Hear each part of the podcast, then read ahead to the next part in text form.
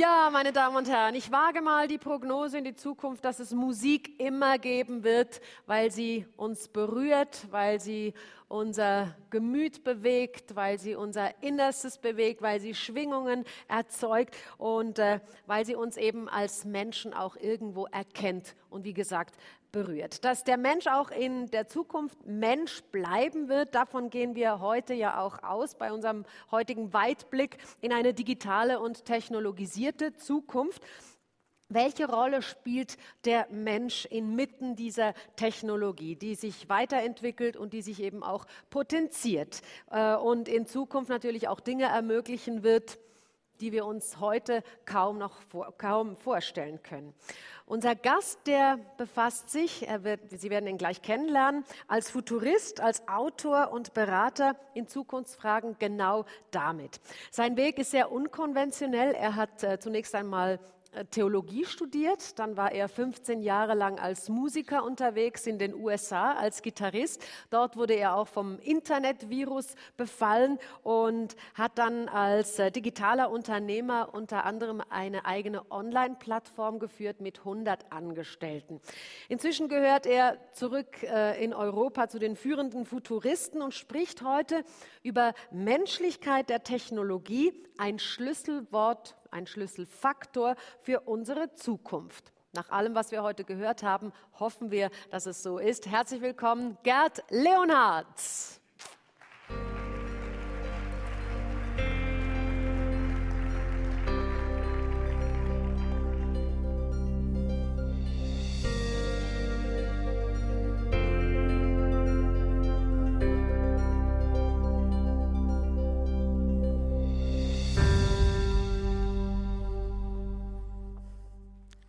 Ja, hallo, meine Damen und Herren. Ich komme auch noch selber zu Ihnen, nicht nur auf der Leinwand, das ist schon ein Vorteil. Ähm, ich freue mich heute äh, bei Ihnen sein zu dürfen, um über das Thema Mensch und Technologie zu reden.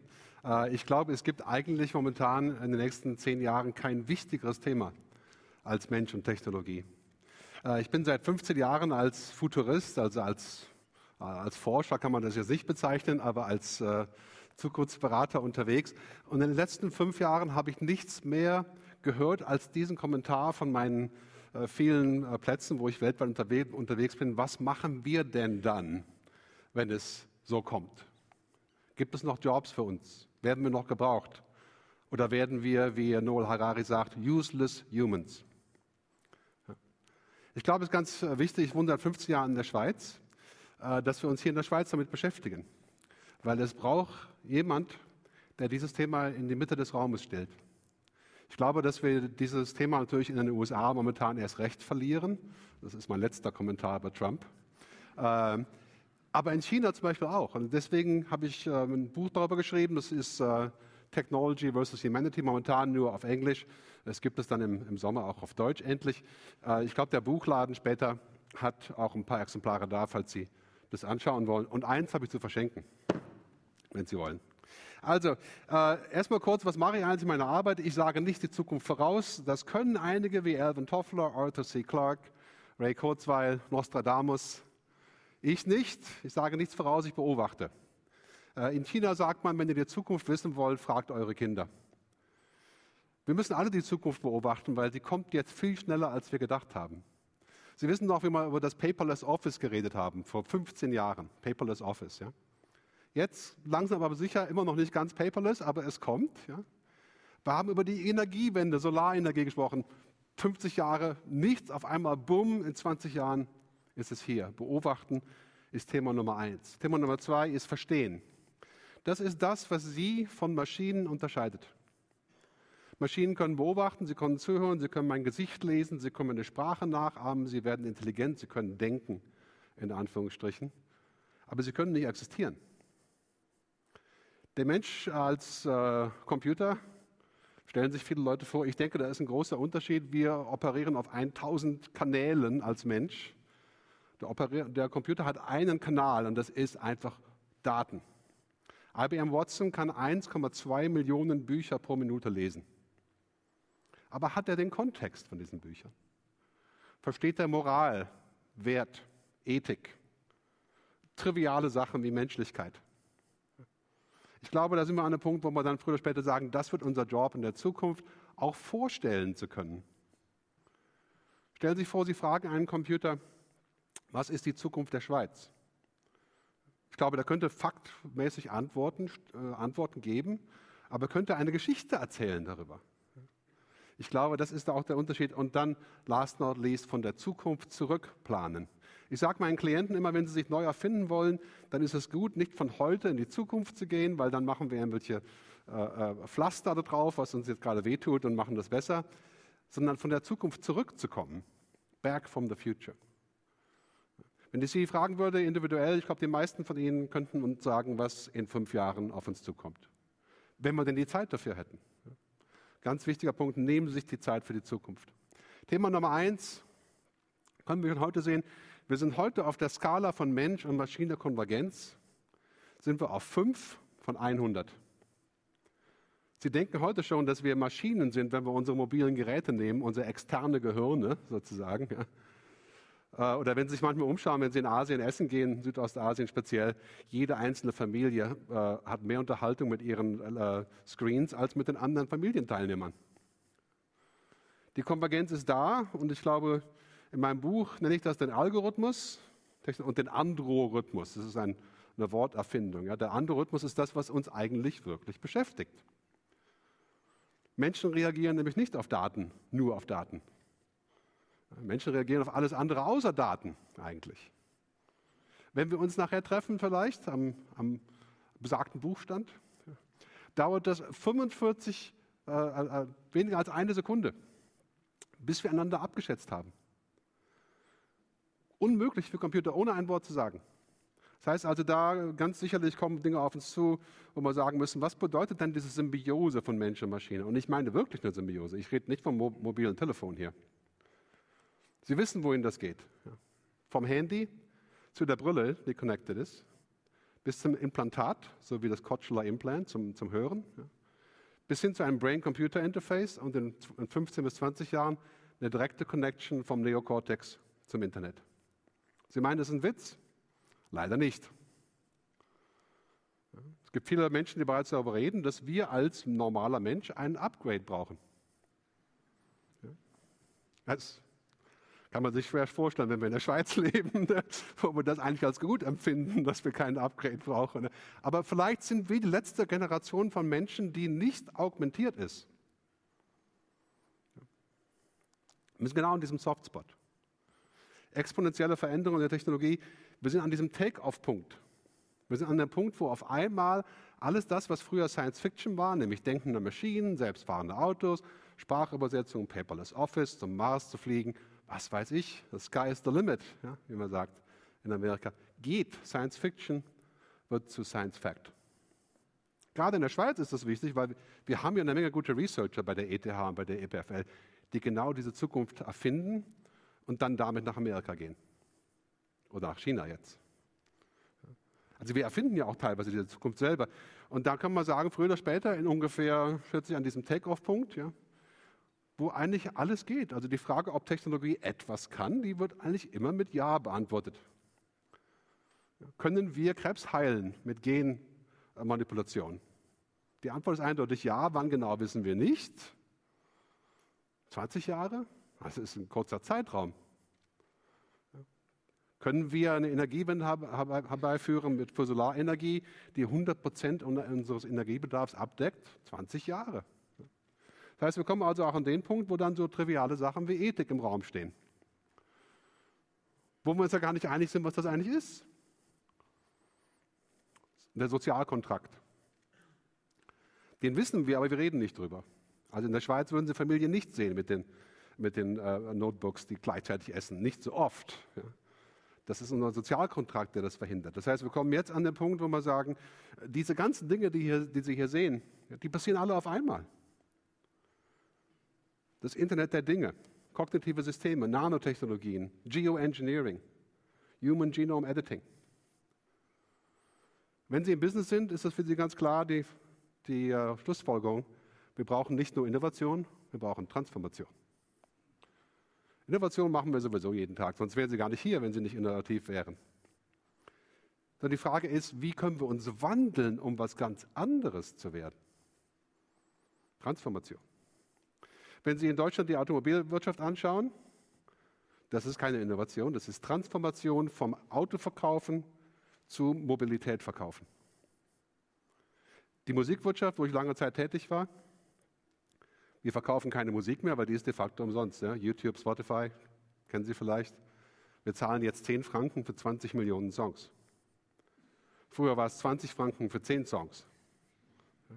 Das kann ja bestimmt nicht gut für Musiker sein, glaube ich. Nicht bei der Menge. Ja. Aber wir müssen uns neu erfinden. Das ist das, was Disruption bedeutet.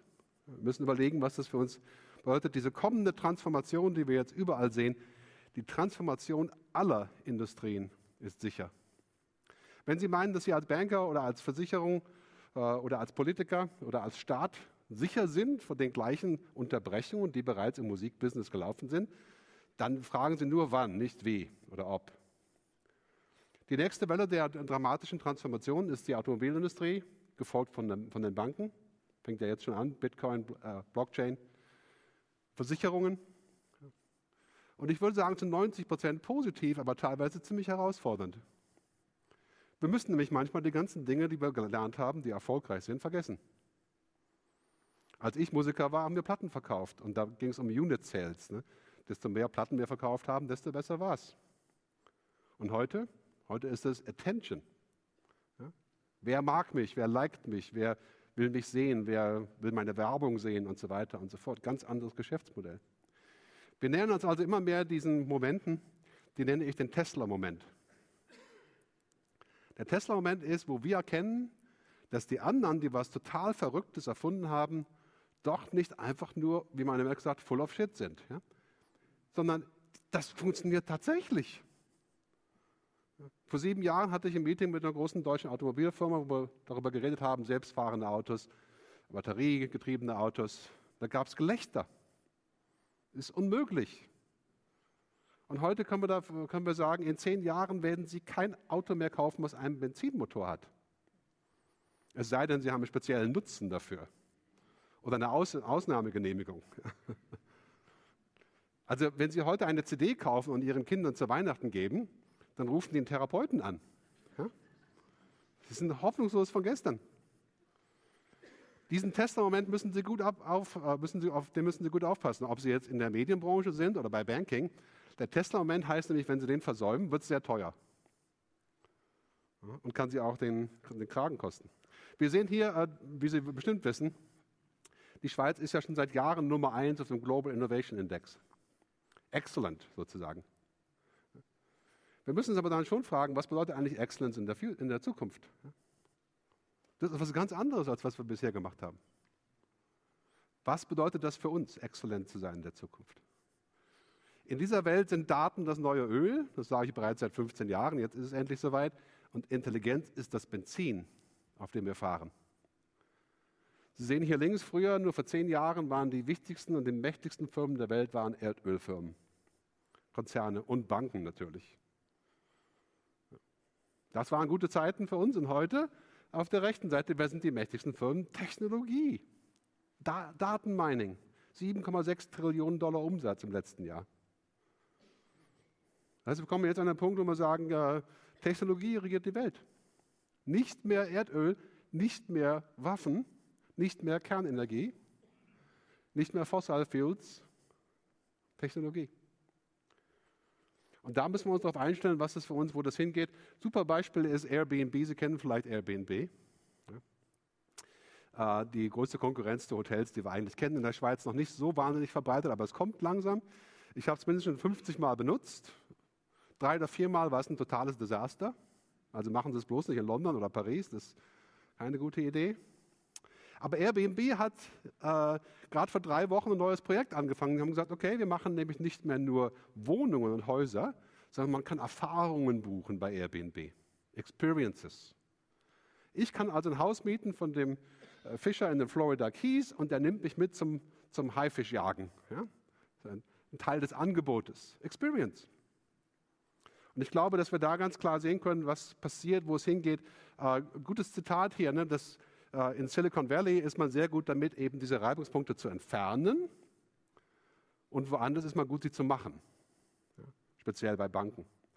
Also ich muss immer wieder sagen, wenn ich mit einigen Banken unterwegs bin hier in der Schweiz, muss ich sagen, diese Reibungspunkte, diese Friction, die wir einfach so hinnehmen, das ist nicht zukunftsträchtig. Da müssen wir unbedingt diese Friction entfernen, denn äh, ich sage mal Flow, not Friction. Also wenn Sie sich ein Beispiel nehmen können von Airbnb, Dropbox und Uber, ganz egal, was sonst für Probleme da herrschen bei denen, ja, die machen es nämlich reibungslos. Ich steige aus dem Auto aus bei Uber und verschwinde einfach. Das kommt mir gar nicht so vor, als ob ich auch bezahlt habe. Ja? Flow, not friction. Das ist eigentlich so das, was in die Zukunft bringt, denn gut genug ist tot. Früher hat es gereicht, gut genug zu sein. Und das betrifft uns alle. Ich glaube, wir kommen an den Punkt, wo alles, ich nenne das den Smart Converter, ja, wo alles um uns herum smart wird. Smart City, Smart Farming, Smart Logistics, Smart Energy. Also wenn Sie eine neue Firma gründen würden, sagen Sie einfach, Sie machen Smart was weiß ich, Future West ja, von mir aus. Und dann haben sie schon ein neues Business. Und dann kommen wir in diese Zeit, wo sie ganz klar sehen, was passiert. Wir benutzen Daten, manipulieren Daten, wir konsum, konsumieren Daten. Alles basierend auf Smartness.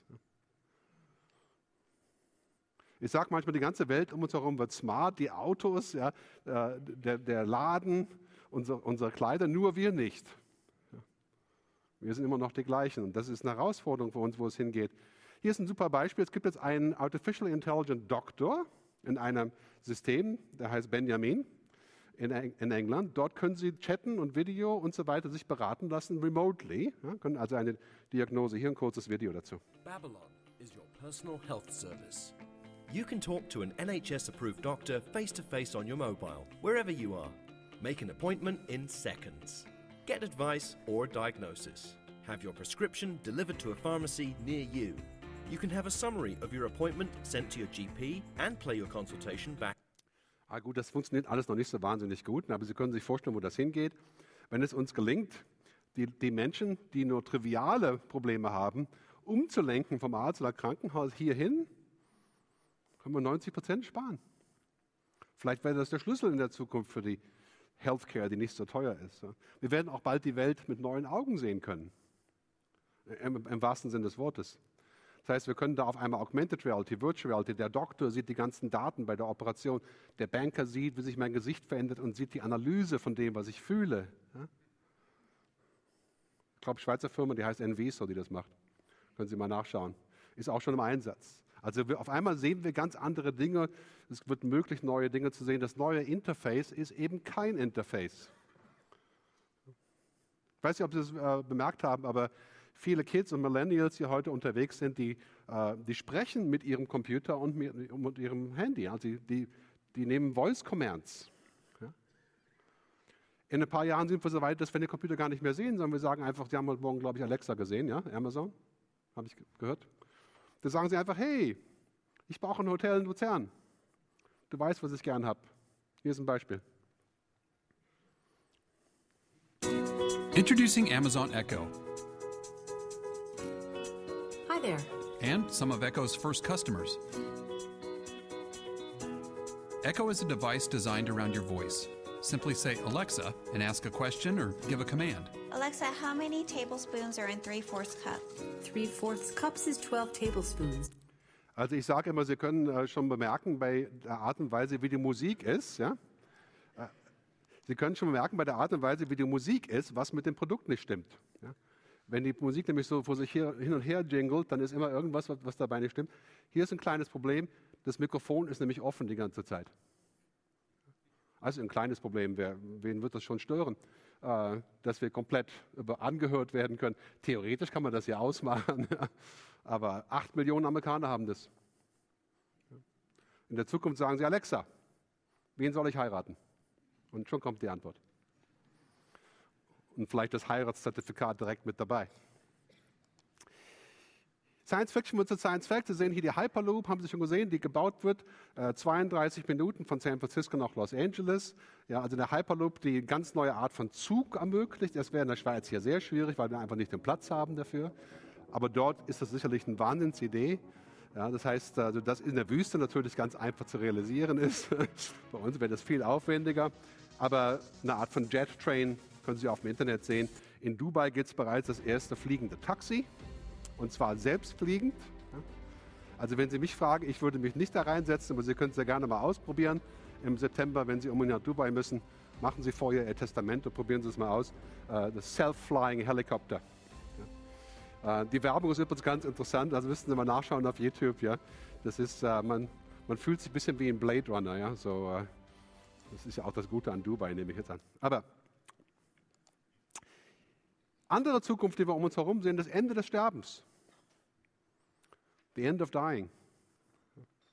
Also wird vorausgesagt, dass die Kinder meiner Kinder im Schnitt 100 Jahre alt werden. Wir alle momentan werden ein Drittel älter pro, ein Drittel Jahr älter pro Jahr durch medizinische Versorgung und andere Dinge. Die ersten Firmen Los Angeles, San Francisco und Silicon Valley, äh, die sagen, wir schaffen das, dass wir 150 werden und irgendwann das durchbrechen, dass wir sterben müssen. Das ist eine interessante Vorstellung. Was passiert denn dort eigentlich genau? Ja? Springen wir dem Tod von der Schippe? Ja? Sollten wir das tun, weil wir es können? Oder sollten wir sterben, weil wir sterben sollten? Ich meine, das sind jetzt keine theologischen Diskussionen. Ja? Wie gesagt, triviale Fragen, die wir irgendwann mal erwägen müssen. Es ist ganz sicherlich so, dass äh, Technologie uns enorme Fortschritte bringt und gebracht hat. Das müssen wir akzeptieren. Wir werden auch nicht zurückgehen, das wieder ausradieren. Sie sehen hier nur ein paar. Also die, die Gleichheit ist, ist, ist, gestiegen, die Armut ist gefallen, die Education ist gestiegen und so weiter. Also das ist nicht nur alles Technologie, aber alles positive Ereignisse. Und dann haben wir auch diverse negative Ereignisse. Herausforderungen, die uns Technologie bringt. Zum Beispiel äh, Waffensysteme, die automatisch töten können. Die einzigen zwei Länder in der Welt, die das wollen, sind die, die sie herstellen. Amerika und England. Also eine, nicht eine Drohne, die das bemannt macht, aber über das Internet, ja, sondern tatsächlich selber entscheidet, wen sie töten soll. Und natürlich Verlust unserer Arbeitsplätze. Man sagt, bis zu 50 Prozent aller Routinearbeiten werden automatisiert in den nächsten 20 Jahren. Und der absolute Überwachungsstaat, der durch diese Dinge, also das sind kleine Herausforderungen, die wir anschauen müssen und überlegen müssen, was bedeutet das eigentlich für uns, wo gehen wir hin? Was sind unsere Karten? Unsere Karten als Mensch sind diese einfachen Karten, ja? Moral, Ethik, Werte. Und die Maschine kriegt immer mehr Karten, weil Technologie macht reich. Wenn Sie das schaffen, den Mensch zum Großteil durch Maschinen zu ersetzen, können Sie ein paar 20, 30 Trillionen pro Jahr daran verdienen.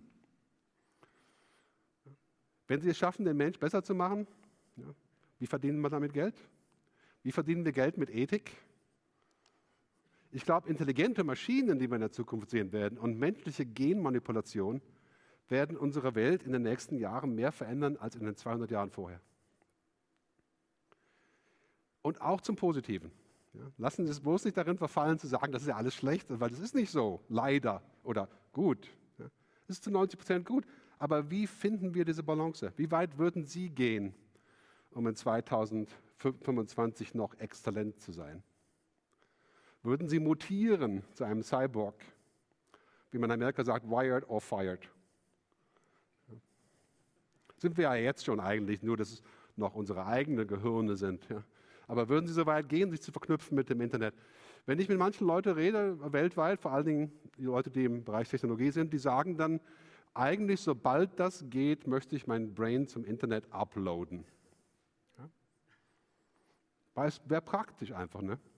Also könnte man für, eben, für immer leben, theoretisch. Wie weit würden Sie gehen damit?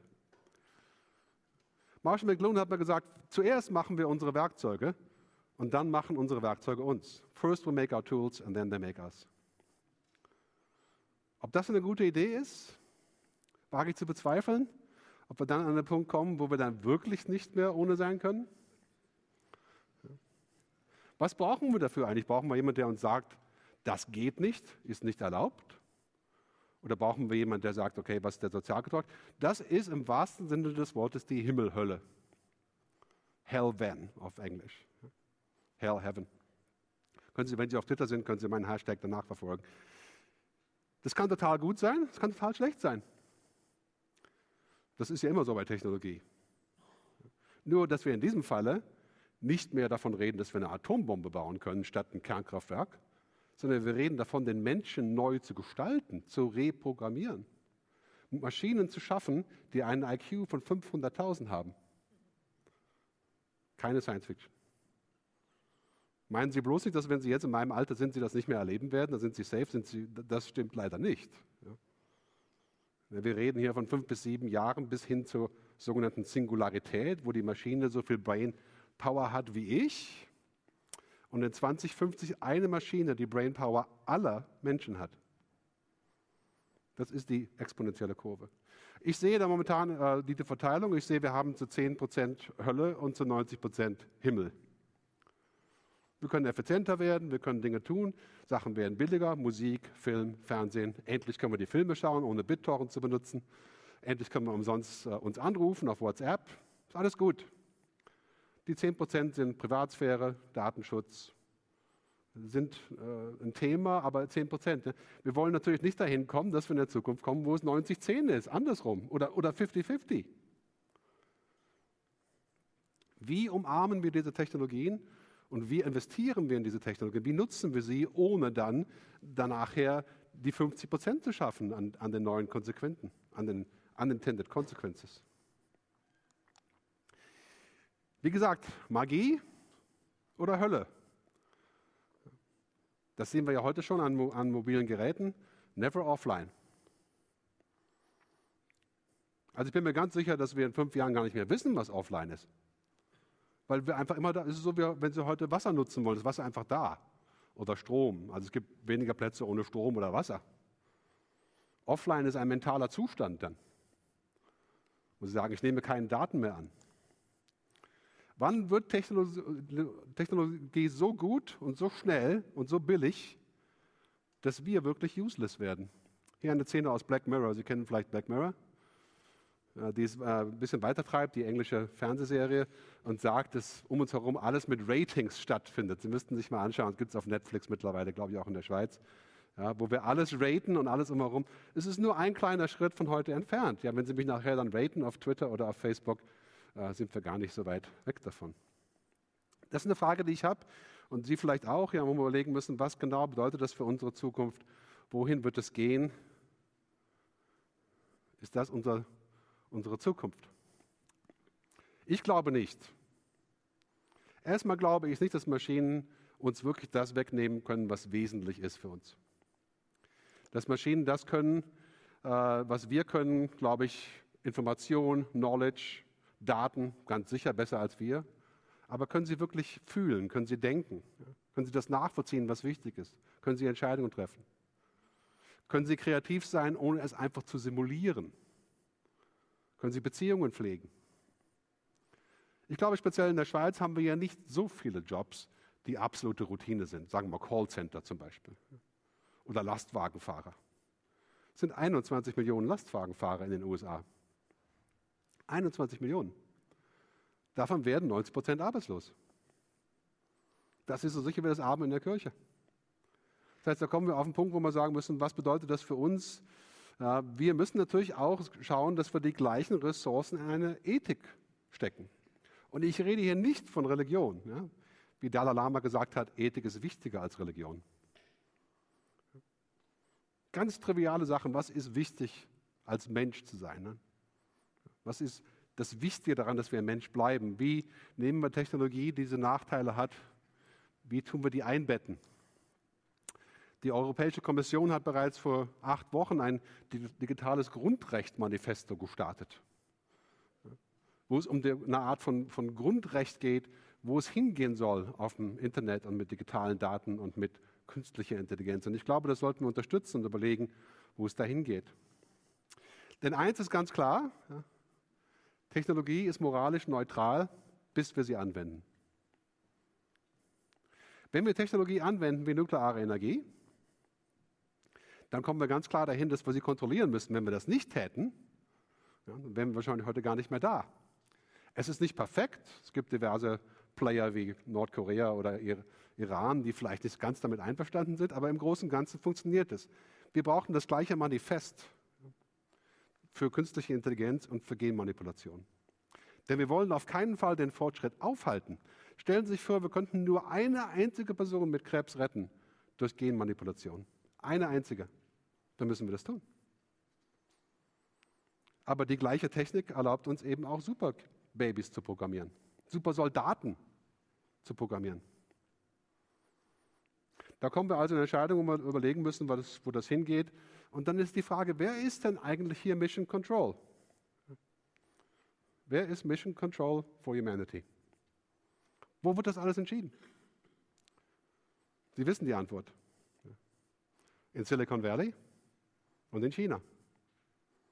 Zum Hauptteil in Silicon Valley. 95 Prozent aller IT-Technologie in den letzten 15 Jahren kommt aus Amerika. Und der Rest kommt jetzt langsam mal sicher aus China. Ich war selber 15 Jahre in den USA und jetzt kommen wir an den Platz, wo wir sagen müssen, wir haben hier eindeutig eigentlich gar nichts zu melden. Und das ist schlimm genug, wenn es um Daten geht, um Datenschutz. Warten Sie mal ab, bis es darum geht, was ein Mensch eigentlich ist und was wir damit tun können. Da müssen wir ganz sicherlich sagen, vor allen Dingen hier in der Schweiz, ganz sicherlich sagen, wir müssen unseren eigenen Mission Control haben dafür. Oder zusammenarbeiten, um ein gemeinsames zu haben. Das ist ja auch der europäische Gedanke eigentlich. Ich glaube, eine Zukunft, die das äh, auf diese zwei Pfosten verteilt, könnte ziemlich schwierig aussehen. Äh, vor allen Dingen jetzt mit Mr. Trump, der eigentlich äh, da natürlich auch nicht unbedingt positive Dinge zu beiträgt. Jetzt wollte ich Sie fragen, weil wir sind ja bei einem Excellence-Event heute. Was ist eigentlich Excellence in der Zukunft? Sind Sie besonders schnell, besonders schlau, besonders Swiss? Ja? Was ist Excellence in der Zukunft? In einer Zukunft, in der Maschinen denken können, Thinking Machines. Der CEO von IBM, Sie sagen, in fünf Jahren alle großen Geschäftsentscheidungen werden durch kognitive Technologien getroffen oder unterstützt. Ist das dann die Excellence, dass Sie einen Computer benutzen? Was bedeutet das eigentlich dann? Mein Punkt ist, Excellence ist kein Algorithmus. Es gibt auch exzellente Algorithmen, die wir natürlich benutzen sollten. Aber Excellence oder Happiness auch, ist, ist keine App, ist keine Technologie. Dasein ist keine Technologie. Ich glaube, es ist ein ganz wichtiger Punkt, wo wir darüber nachdenken müssen, wo uns das hinbringt, denn ich denke, das menschliche Dasein ist nicht wirklich komputierbar, computable. Weißt du, wie Sie darüber denken? Ich glaube nicht, dass wir nur fancy Data sind. Ja? Oder cool Technology, wie man sagt in Silicon Valley. Oder Wetware, ne, sagt man dazu in Amerika. Nasse Software. Ne? Meat Space, sozusagen. Wenn Sie glauben, dass Menschen Data sind, dann ist unsere Zukunft vollkommen klar, dann werden wir mit Maschinen konvergieren. Weil das, da geht es hin und das ist die Frage halt, gibt es so ein Happiness Kit, ja, was wir dann runterladen und dann sind wir happy. Ich glaube, dass Technologie total gut darin ist, eben Eudonismus zu erzeugen.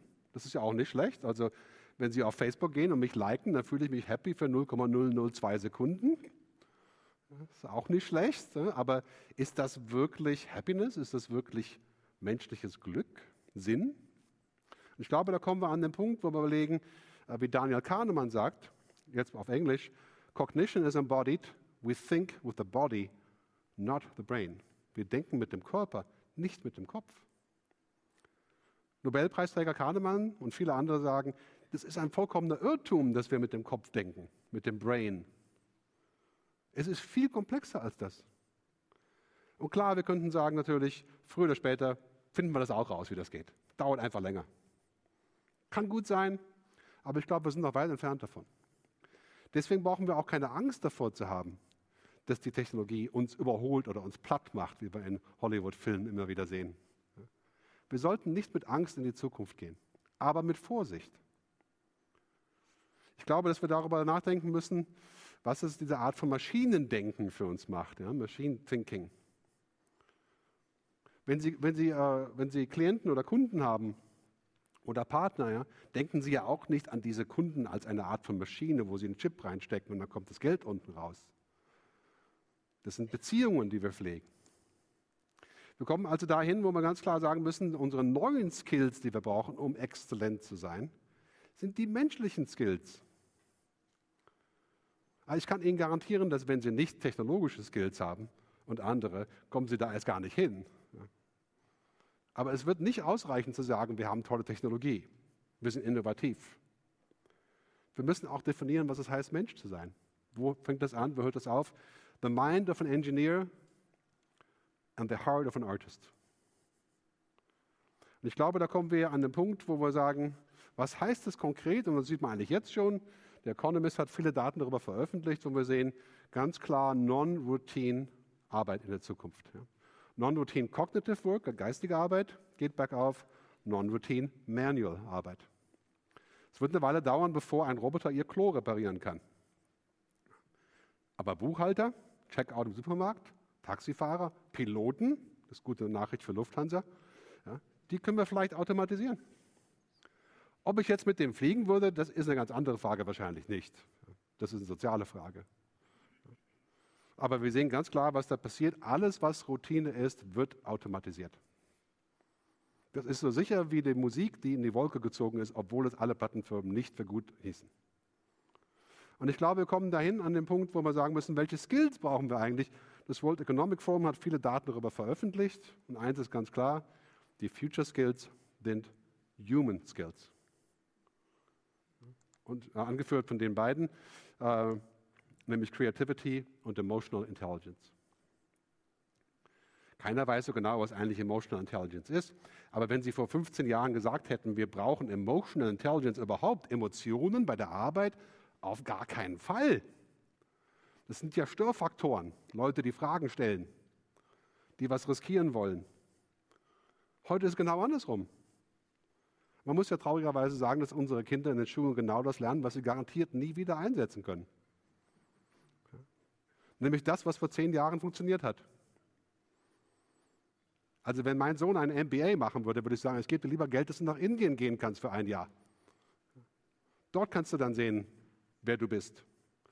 Die wichtige Frage ist für uns, sind wir bereit für das Ende der Routine? Schauen Sie mal Ihren Job an, das mache ich alle paar Monate mal und sage, alle Routine wird geoutsourced.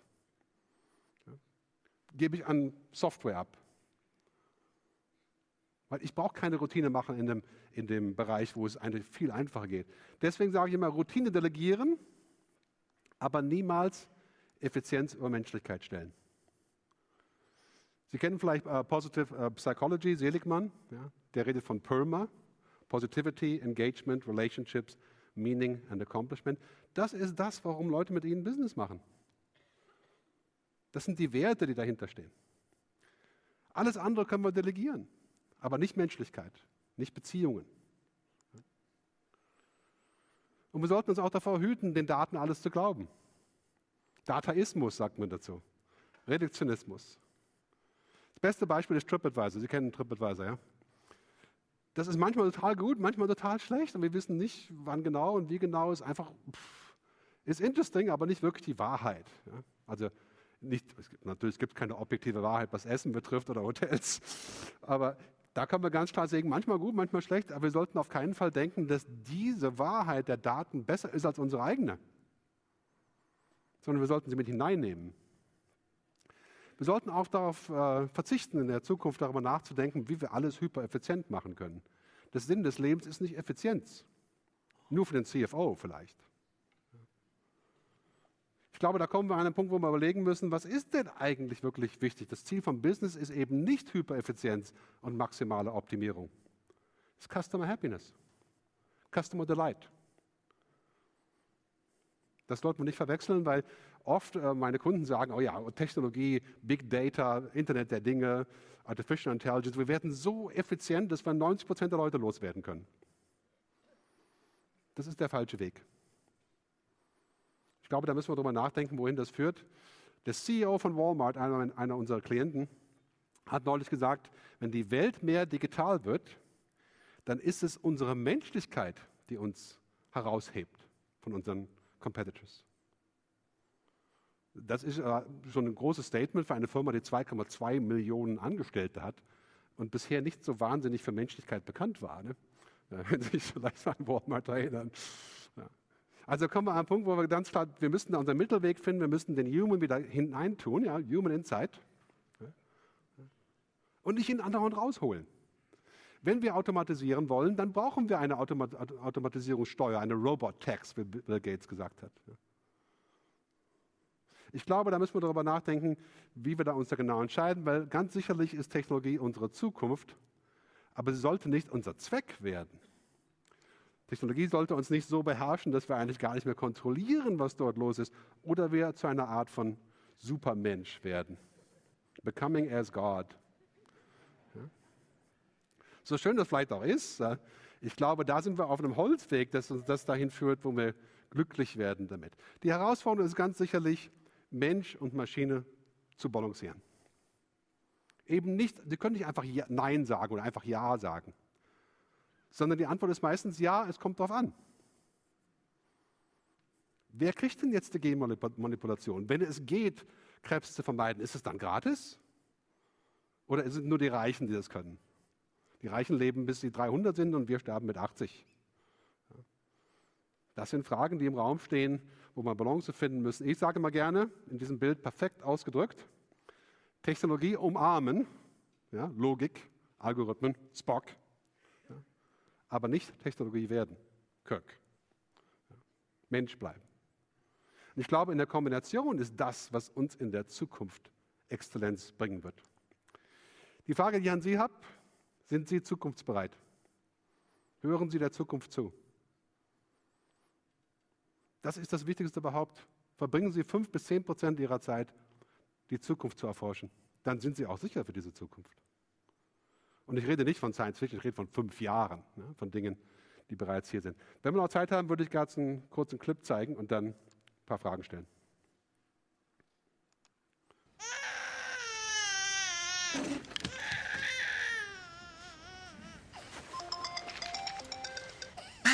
Mẹ, mẹ, mẹ, ลูกตื่นมาแล้วร้องใหญ่เลยอะแม่ สงสัยหิวนม นกนกโอ้ยยังไงอะแม่ เปิดการ์ตูนเปิดการ์ตูน โอเค โอเค ตูนนะลูกการ์ตูนลูกการ์ตูนการ์ตูนนะการ์ตูนนะแม่ลูกไม่ได้ติดการ์ตูนลูกติดแม่โอเคไหมงั้นงั้นเอางี้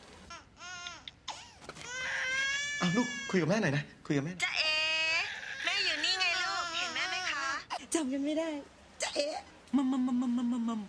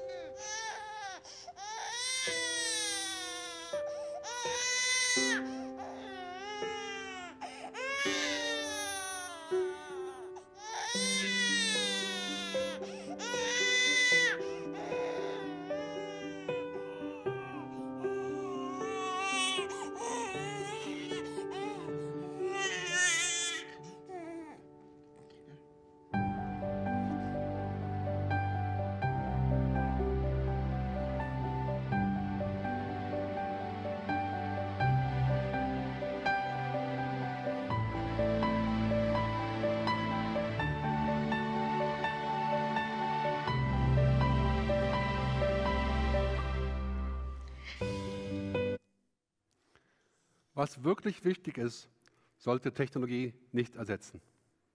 Ich danke Ihnen fürs Zuhören. Ich möchte Sie äh, begrüßen bei meiner Webseite. Es gibt nachher einen Download von meinen Slides in ungefähr zwei Stunden, falls Sie das runterladen wollen. Danke fürs Zuhören.